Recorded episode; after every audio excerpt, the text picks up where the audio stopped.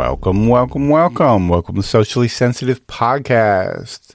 This is Socially Solo, episode number eight. Today is Monday, August 8th, 2022. Um, today is National Happiness Happens Day. Uh, it's a day to celebrate the expression of happiness.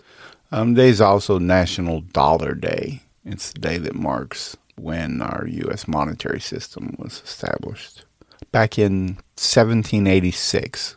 Today is also National CBD Day and National Frozen Custard Day. Uh, I guess those all fall in the happiness happens category, unless money doesn't buy happiness. Bitcoin today is at $24,079. Um, but we'll see how that changes if uh, now that BlackRock, you know, they've partnered with Coinbase so we'll see how that uh, affects the crypto market. Um, jumping into our first story, the U.S. Senate approves the bill to fight climate change, cut drug costs. It says the U.S. Senate on Sunday passed a sweeping $430 billion bill intended to fight climate change, lower drug costs, and raise some corporate taxes. Democrats hope will aid their chances of keeping control of Congress. The Senate approved it um, known as the Inflation Reduction Act um, by a 51 to 50 vote, with you know Kamala Harris being the tie-breaking vote that created that passed it. So now it sends it to the House of Representatives, likely Friday, and they they're expected to pass it, um, which would then yeah send the bill to the White House for Biden to sign. And Biden, you know, they put out a statement saying that he looked forward to signing the bill into law according to Chuck Schumer, it said Senate is making history. But he said to to Americans who've lost faith that Congress can do big things, this bill is for you. This bill is going to change America for decades. And I think a, a lot of people believe that this bill will change America for decades. Not everyone thinks it is for the positive, though. You know, they call it the uh, the Inflation Reduction Bill. Almost all the major economists have said that this won't affect inflation at all, and spending another half a trillion dollars isn't going to help. And that and that's most of what the Republicans' complaints are is the more additional spending that won't make a change.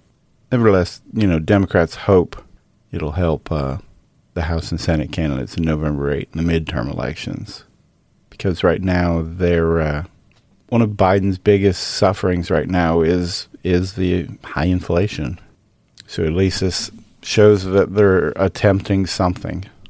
I mean, the legislation itself aimed at uh, reducing emissions, shifting consumers to green energy, while it says it's cutting prescription drug costs for the elderly and tightening enforcement on taxes. It'll help reduce carbon emissions.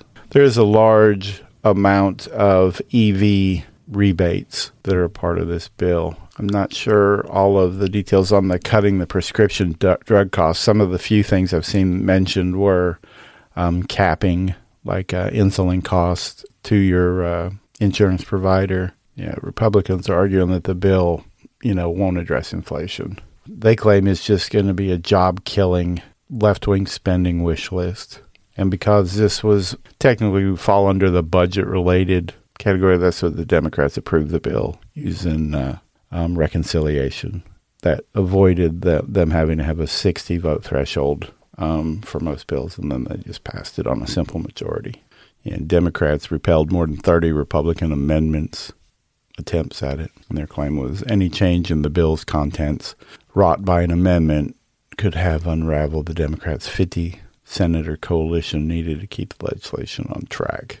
Uh, no, this says that they did not include the the insulin cost cap on private health insurance because it said it fell outside the reconciliation rules.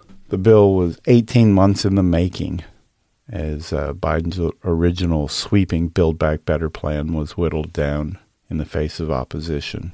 And Biden said in a statement, it required many compromises. Doing important things almost always does on to our next story. There was a meme that supposedly I haven't seen the official origin of some of the beginnings of it.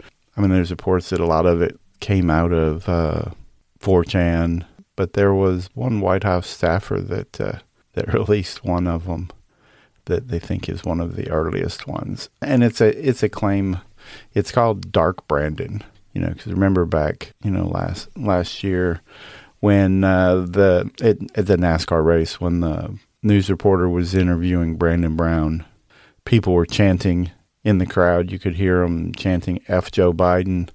The reporter, whether she actually believed it, I'm not sure. Either either she actually thought that's what they were saying, or she was trying to spin it. But she thought they were saying "Let's go, Brandon." Called that, and then of course that blew up into most Biden opposition chose that to just run with it.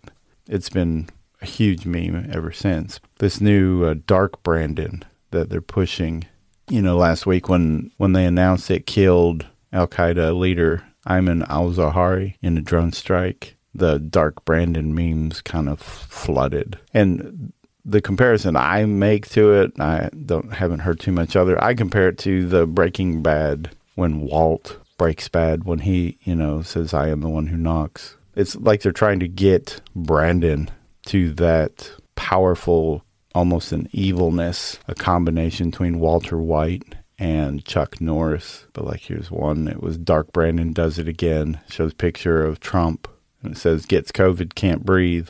And then it shows Biden says gets COVID, kills top Al Qaeda leader. Some of these are pretty funny.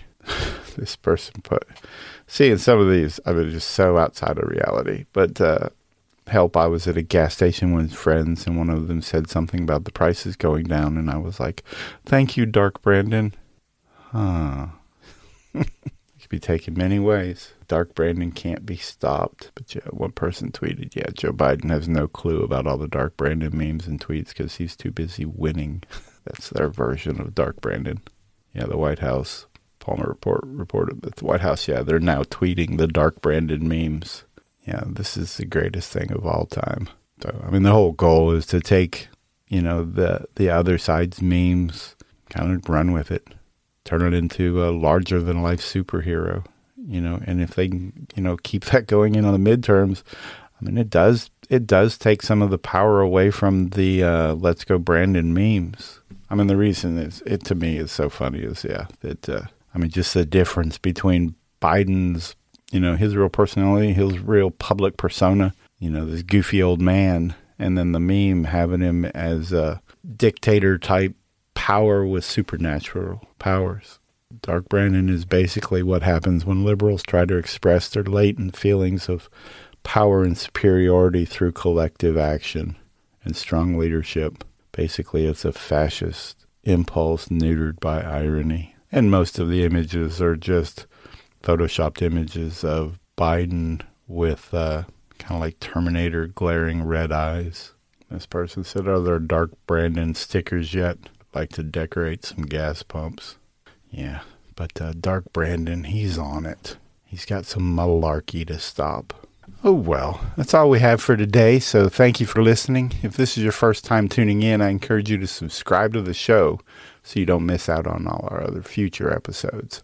Um, we release this episode, uh, the Socially Solo episode, every morning, and we release the full podcast weekly. You can check us out wherever you get your podcasts Anchor, Apple Podcast, Spotify, Amazon Music, Google Podcast, Stitcher, Overcast, Castbox, Pocket Cast, Radio Public, everywhere.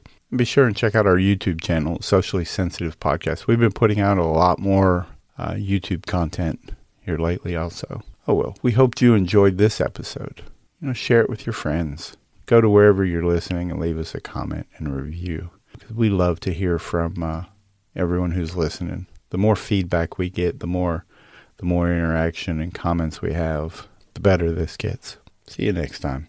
If you haven't already, subscribe to Socially Sensitive on Apple Podcasts, Spotify, or whatever your favorite podcast platform is. And while you're there, leave a review and a five star rating. You can also find us on Facebook, TikTok, Twitter, and all social media platforms by searching the tag at socially sensitive. Also, check out our website, sociallysensitive.com, and grab some officially licensed products.